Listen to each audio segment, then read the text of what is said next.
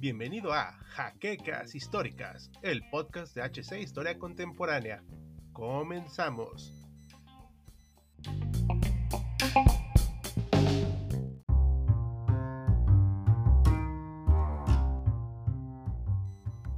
Acompáñanos en el último capítulo de nuestra saga de Sega, donde hablaremos de su última consola, el Dreamcast. Comenzamos.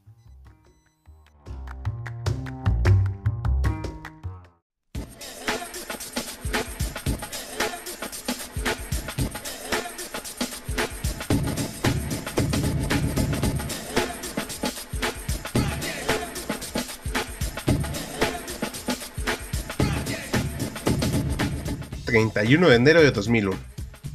Tras muchos meses de incertidumbre y de constantes rumores acerca del futuro de Dreamcast y de Sega mismo, Peter Moore anuncia que la compañía dejará de producir en marzo de ese año su consola y que saldrán del mercado del hardware, para enfocarse en la producción de software para sus rivales, Nintendo, Sony y Microsoft. Esto simplemente fue el final de algo que ya se venía anunciando desde hacía tiempo, pero primero debemos partir de una pregunta. ¿Por qué? Y la respuesta es más compleja de lo que piensan muchos. Hola a todos, somos Hal Jordan y Drauslander y les traemos nuestra cuarta y última parte de la historia de Sega, donde abordaremos el desarrollo de la consola llamada Dreamcast. Pero primero, te recomendamos ver nuestros anteriores videos para que entiendas cómo llegamos a este punto.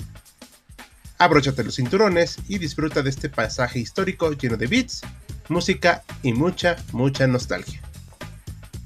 Por principio tenemos que decir que Dreamcast era más un intento desesperado de Sega por mantenerse a flote, tras años de periodos de altas y sobre todo bajas, las cuales mantuvieron a Sega en la incertidumbre, por lo que en 1998 apostaron todo por una consola de la siguiente generación. Como vimos en el vídeo anterior, se decidió matar al fracasado Sega Saturn debido a sus limitaciones en hardware, así como la hemorragia monetaria que representaba para la compañía. El mundo había abrazado a la PlayStation, Nintendo, aunque menguada, siguió obteniendo resultados financieros favorables, y nadie era capaz de competir con la gran N en el mercado portátil. Pero Sega simplemente estaba en números rojos. Los jugadores se habían hartado de las consolas apresuradas, los aditamentos inútiles y el poco flujo de juegos que habían llegado a sus anteriores experimentos, pues hay que recordar que Sega dejó de lanzar juegos para el Saturn en Norteamérica desde 1998, y esta región no vería ninguna entrega de la compañía del Erizo Azul hasta la salida del Dreamcast un año después. Por estas razones, Sega decidió sentarse a diseñar un nuevo aparato que pudiera ser atractivo, poderoso, de fácil programación y que dejara en vergüenza el apartado gráfico de la competencia. Pusieron a las divisiones norteamericana y japonesa a competir para crear la nueva consola, provocando que ambas partes estuvieran gastando recursos de manera separada, siendo que en esos momentos parecía más necesaria una unión global, más no pelear por qué modelo ganaría. Aunque en América se propuso un modelo con chips 3D FX, en 1998 fue descartado y se decidió elegir la versión japonesa con chips NEC, provocando un problema que no preveían. La compañía Electronic Arts no comprendía por qué se había elegido el modelo nipón para la futura consola, siendo reticentes a apoyar este nuevo dispositivo. Una de las exigencias que hicieron para sacar juegos fue que ellos tuvieran la exclusividad de los deportivos, cosa que no les gustó a los directivos. Por ello, Electronic Arts no sacó ningún producto para Sega después del Saturn, aunque hubo un buen punto, pues Sega compró Visual Concepts para desarrollar la sección deportiva de la futura consola, la cual a la postre pasó a llamarse 2K. El proyecto pasó de llamarse Dura la Katana en febrero de 1998. Además, los acercamientos que tuvieron con Microsoft fueron fructíferos, pues se puso como parte del sistema operativo de la Katana una versión de Windows CE, una característica que los programadores de Sega supieron aprovechar, pues facilitó los ports de juegos de computadora, además de que era una plataforma muy amigable para cualquier desarrollador interesado en la consola. Se nota que Sega aprendió sobre los errores que cometió con el hardware y el software de su consola previa, se eligió el nombre de Dreamcast entre más de 5.000 propuestas hechas por los empleados de Sega, aunque curiosamente el nombre Katana era más popular entre los lectores de la revista Electronic Gaming Monthly, o EGM, la revista número uno de videojuegos de la época. Para mediados de 1998 ya se habían enviado los kits de desarrollo a las distintas empresas y fueron recibidos favorablemente. También se eligió el diseño del logo en forma de espiral color rojo, Curiosamente en Europa se tuvo que usar uno de color azul debido a una demanda por parte de una compañía llamada Tivola, que tenía uno similar en el color rojo original. En el E3 de ese año, Bernie Stolar mostró demos de juegos corriendo en un Dreamcast, más no la consola, una estrategia que se sigue usando al día de hoy en las conferencias previas al lanzamiento de una consola, así como el control y la unidad de memoria llamada Visual Memory Unit o VMU. Esta ya había sido anunciada en Japón una semana antes, por lo que nos queda la duda. ¿No hubiera sido mejor mostrar el prototipo ante la audiencia? Pero esto significó la confirmación que durante un año entero no habría juegos de Sega lanzados para su moribunda consola de 32 bits en América. En cambio, en Japón habría juegos para ambas consolas porque en ese territorio Sega Saturn tenía un mercado sano. Notes el grave error en esta decisión. Por un lado, en América hubiera sido más sensato lanzar la consola antes que su contraparte oriental, porque estaban muertos en nuestro continente, pero en el otro lado del charco tenían un mercado bastante saludable, siendo absurdo el movimiento debido a que los usuarios nipones no entendían por qué saldría una nueva consola si su Saturn aún tenía juegos de gran calidad. En cambio, en la región norteamericana habían dejado varados a más de 2 millones de usuarios del Saturn, que tuvieron que esperar demasiado tiempo para la llegada de la nueva consola. Si bien esta cifra no es nada espectacular, sí fue suficiente para que muchos fanáticos les dieran la espalda. Una vez más, Sega se estaba provocando un daño irreparable. Al mostrar la versión final de la consola, se resaltó que tenía puertos para cuatro controles, una idea que era propia del Nintendo 64. También que era compacta y relativamente austera en su presentación, con una tapa de discos en lugar de un motor de CDs, haciéndola más barata y por tanto más fácil de vender, un movimiento totalmente contrario a lo que fue el Saturn en su salida. ¿Y cómo se almacenaban los juegos? No en CD, sino en GD-ROOM, que era un disco creado por Yamaha para evitar la piratería, el cual contaba con poco más de un gigabyte de capacidad. Esto era para evitar el costoso DVD, para la época, claro, y poder producir de manera más barata los juegos.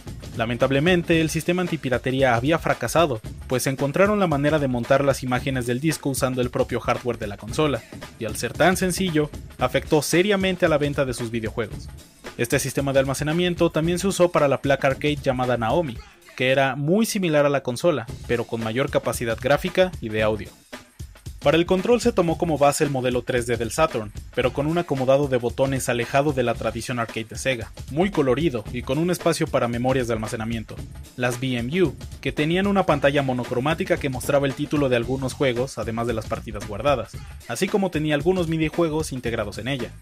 Sin embargo, hay un par de detalles que resaltan para mal del control. El cable de conexión estaba ubicado en la parte baja del mando, siendo algo demasiado atípico no solo en la compañía, sino en la industria del videojuego para ese momento. Además que solo tenía un stick análogo, de buen diseño, sí, pero solo era uno.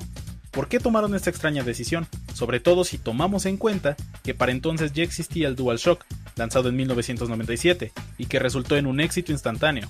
Incluso el control de Nintendo que tenía un solo stick contaba con botones que podían, en algunos casos, fungir como una segunda palanca. Esto provocó problemas casi de inmediato.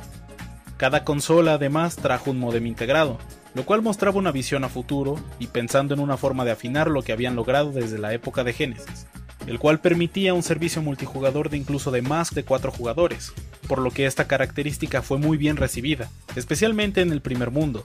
A su vez, podría servir como una fuente de ingresos constante para nutrir a una muy desahuciada compañía, pues el servicio de Seganet tenía un costo anual de 9 dólares con 95 centavos.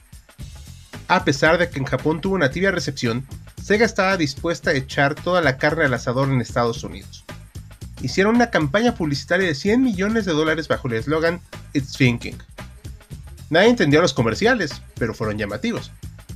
Durante el año de 1999 se fue creando la anticipación en torno a la fecha de salida, 9999, siendo una de las más famosas en la industria del videojuego hasta nuestros días. Las preventas fueron inmensas y mostraron que aún podría haber una pelea en el horizonte para Sega. El día de lanzamiento fue, en ese momento, el mejor de todos los tiempos para cualquier compañía, pues vendieron más de 225 mil consolas, alcanzando la entonces estratosférica cifra de 97 millones de dólares. En dos semanas vendieron un total de medio millón de unidades, que junto con los 18 juegos de lanzamiento que también fueron muy bien recibidos, provocaron una generosa y necesaria cantidad de ingresos para Sega. Esto generó optimismo en la compañía y estimaron que para marzo del 2000 habrían vendido 2 millones de consolas en el mercado norteamericano.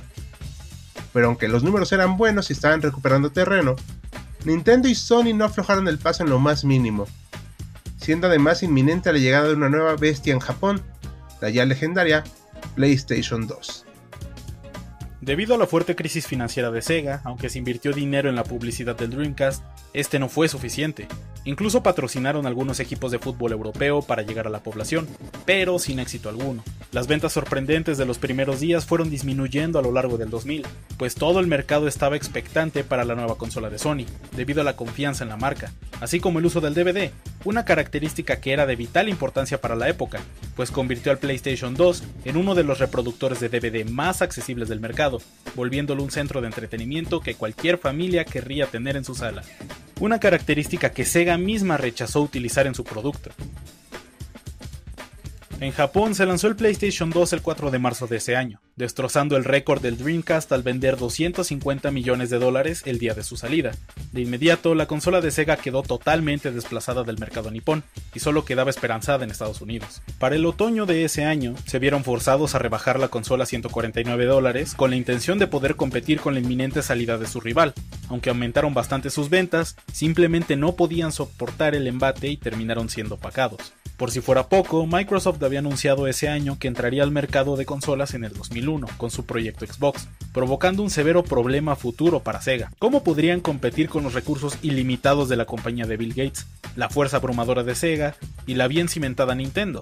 Aunque anunciaron a mediados del año SegaNet y hubo distintas promociones, incluyendo el regalar un Dreamcast si se compraba un año entero de suscripción al servicio, Sega simplemente no podía competir ya. Peter Moore, líder de la filial americana de ese tiempo en Sega, buscó los medios de alzar la marca, incluso usando el nombre de Sega of America Dreamcast para apoyar la consola. Pero claro, esto no dio los resultados deseados. Lamentablemente, los objetivos planteados por la compañía en Japón eran imposibles de alcanzar. En las navidades del año 2000, aunque no tuvieron malas ventas, no pudieron superar ni al Nintendo 64 ni al PS1, mostrando que la marca no tenía el empuje necesario para vencer a sus rivales. Así, el 31 de enero de 2001 se anunció la salida de Sega de las consolas y días después la rebaja a 99 dólares para tratar de liquidar el inventario de su aparato. Posteriormente lo disminuyeron a 49 dólares para deshacerse de las unidades que aún quedaban. Aunque se lanzaron 30 juegos en ese año, Sega no hizo ningún compromiso de lanzar más en el futuro, pues se volvieron desarrolladores para todas las consolas. Que no te quede lugar a dudas. Sega fracasó por sus propios errores, negligencias y pésimas decisiones. Como vimos en los videos anteriores, el haber lanzado tantas consolas y dispositivos en algún punto provocó que la audiencia no confiara en ellos y con justa razón. Además, no entendieron muchos de los cambios que estaban sucediendo en el mercado y se quedaron obstinados en que sus ideas arcade siempre serían bien recibidas, cosa que evidentemente no fue así. Por último, solo tuvieron una época realmente exitosa, la cual comprende los años de entre 1990 y 1995. De ahí en fuera resultaron en un constante fracaso que, aunque vemos con nostalgia, se debe recalcar que era cuestión de tiempo para que salieran de la producción de consolas. Pese a todo esto, los juegos del Dreamcast son algunos de los más recordados y queridos por los fanáticos de Sega, por lo que para cerrar con esta serie de corto documentales, repasamos 10 de los juegos más emblemáticos que nos dejó esta muy efímera consola de sobremesa. Sonic no pudo debutar en un ambiente 3D en el Sega Saturn debido a la cancelación de Sonic Extreme, recibiendo en cambio un horrendo juego de carreras llamado Sonic R y un ambiente 3D que nombraron Sonic World en la compilación de juegos 2D llamada Sonic Jam. Pero el trabajo ya daba pauta para la siguiente consola de Sega. Yuji Naka, el programador del Sonic original y a grandes rasgos el principal promotor del personaje, tomó las riendas de la producción para Sonic Adventure en 1997 y pudieron lanzarlo en Japón en diciembre de 1998. Se pudo lograr la transición del personaje al entorno tridimensional con cierta armonía, pero aquí una de las limitantes del Dreamcast. Debido a la ausencia de un segundo stick análogo en el control de la consola, los jugadores tenían que poner la cámara constantemente en su lugar con el gatillo, perdiendo la orientación del personaje y sufriendo por lo difícil que era manejar los ángulos en el juego. Hoy en día, aunque se puede jugar en otras consolas, tales como GameCube, Xbox 360 y PC, se nota vegetado y francamente inferior a Super Mario 64, por poner un ejemplo. Es mejor en su modo de juego la secuela que salió, Sonic Adventure 2.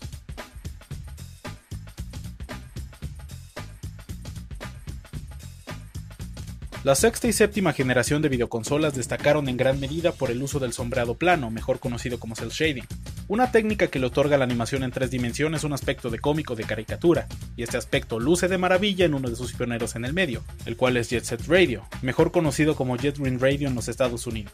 Este pintoresco juego generó interés desde su anuncio por el uso de la mencionada técnica, pero también por tener una temática fresca y adolescente, como solo juegos del estilo de Tony Hawk habían logrado.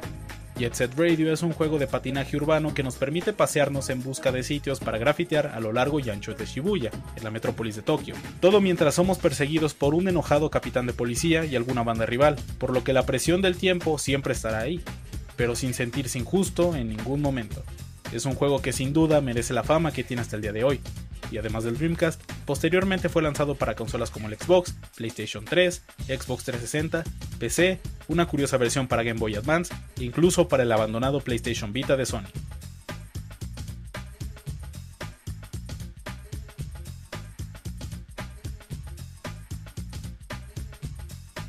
Samba de Amigo es un juego surgido en la arcade Naomi en 1999 que tiene como característica peculiar usar maracas para seguir el ritmo musical de las canciones y obtener puntos.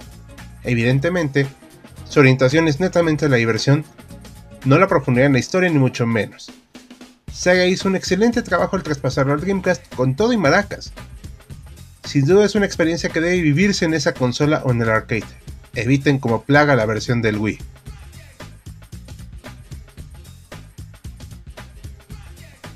Metropolis Street Racer es un juego arcade de conducción que destaca por su buen manejo y atención al detalle.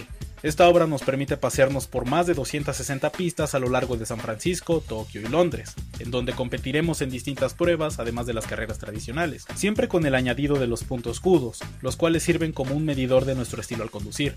A esta experiencia general hay que añadirle detalles como las nueve estaciones de radio ficticias del juego y que el tiempo dentro de las pistas depende del reloj interno de la consola, un detalle que sin duda ayuda a la inmersión, este juego de conducción es desafiante, pero para el año 2000 en donde tuvo su salida, fue uno de los juegos de conducción más gratificantes de su momento y cuya sensación al volante ha envejecido bien incluso a día de hoy. La obra de Bizarre Creations tuvo tal éxito de crítica que posteriormente lanzaría la serie Project Gundam Racing, una secuela espiritual de este juego para Xbox y posteriormente Xbox 360, una de las mejores sagas de conducción de la década de los 2000. Metropolis Street Racer es una adquisición obligatoria para cualquier dueño de un Dreamcast que disfrute los juegos de conducción.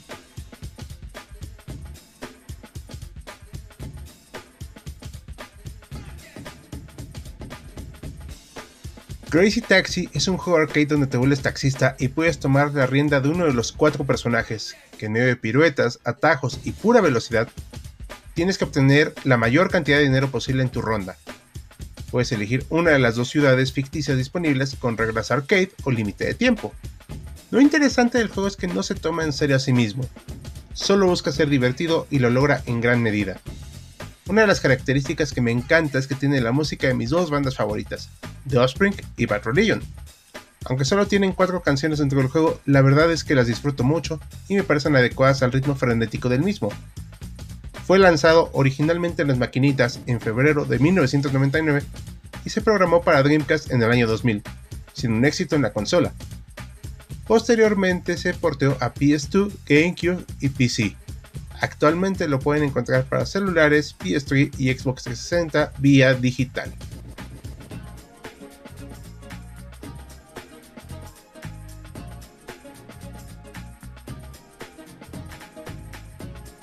En la generación pasada de videojuegos, Sega había sorprendido con el port realizado de The House of the Dead para el Saturn.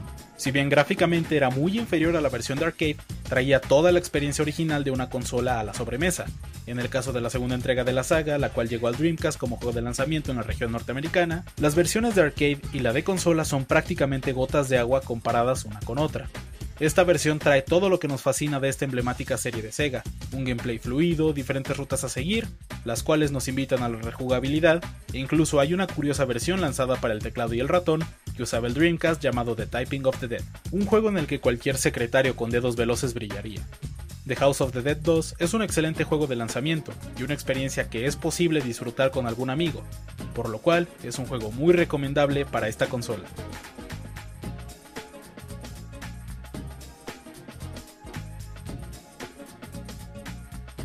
En mi opinión, es el juego de peleas del Dreamcast y uno de mis favoritos de todos los tiempos.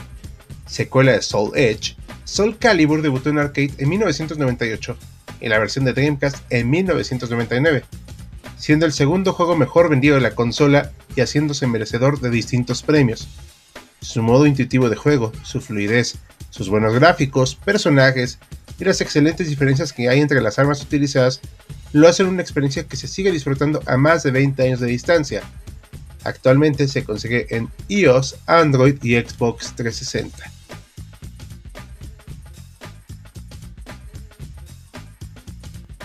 ¿Recuerdan cuando los juegos de peleas no eran necesariamente competitivos?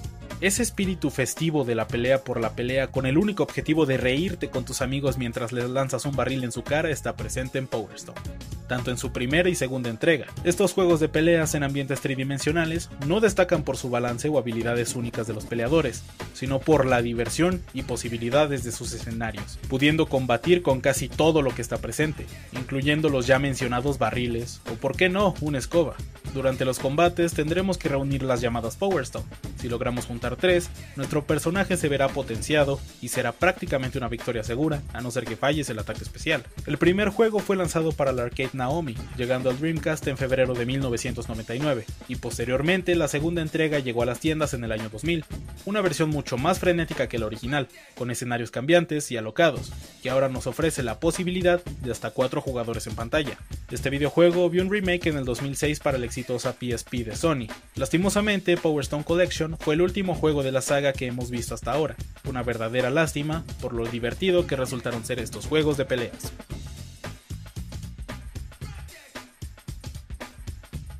El juego de Shenmue fue creado por Yu Suzuki, quien quería desarrollar un juego épico de varias partes en el Sega Saturn, ambientado en el universo de Virtua Fighter, como ya sabemos, la consola mencionada murió de manera precipitada, pasando su desarrollo al Dreamcast.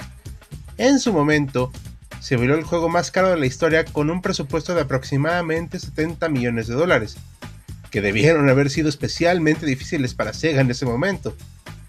Lo interesante de este título es que debes de interactuar con un mundo vivo, donde dependiendo de la hora del día hay lugares disponibles, cerrados, rutas posibles, etc.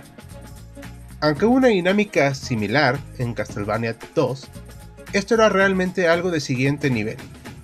Sus detalles y el evidente amor que le puso el desarrollador hace de este juego una experiencia necesaria para todo jugador. Lamentablemente no recuperó su costo de producción en el Dreamcast, provocando más problemas financieros a Sega. Puedes encontrar las dos primeras partes en PC, Xbox One y PS4, pero la tercera parte solo está en la consola de Sony y computadoras.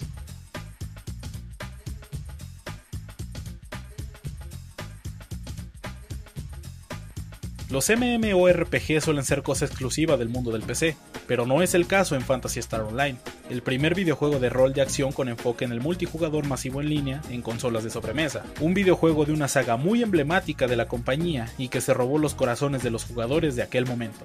Las posibilidades de este juego son realmente amplias, la creación del personaje es profunda y las clases y especies influyen en el desarrollo y en el estilo del juego. Debido a todo esto, sumado a una historia larga dividida en capítulos, este juego tuvo una vida sorprendentemente larga, la cual rebasó por mucho la consola en la que salió, pues los servidores de Fantasy Star Online se mantuvieron en línea hasta el 2017. Sin embargo, el cariño de sus usuarios ha generado servidores no oficiales hechos por fans y para fans, además de que también existe la posibilidad de jugar sin conexión, una opción que siempre se agradece. Esta obra es un claro ejemplo de que quien tuvo un Dreamcast se enamoró profundamente de al menos uno de sus juegos. El Sega Dreamcast tuvo una vida corta, pero llena de videojuegos excelentes que han llegado a tener secuelas a día de hoy. Y es por esto que aunque solo se vendieron 10 millones de Dreamcast a nivel global, es una consola que queremos y recordamos a día de hoy. Con esto concluimos la cuarta parte de nuestro documental. ¿Qué te pareció el recorrido? Esperamos que te haya agradado, hayas aprendido algo de historia de los videojuegos y, por qué no, estés considerando probar alguno de los que compartimos aquí. Nosotros somos The Landa y Hal Jordan despidiéndonos pidiéndote que le des manita arriba, te suscribas al canal, compartas el video y nos sigas en nuestras redes sociales. Nos veremos en una próxima ocasión.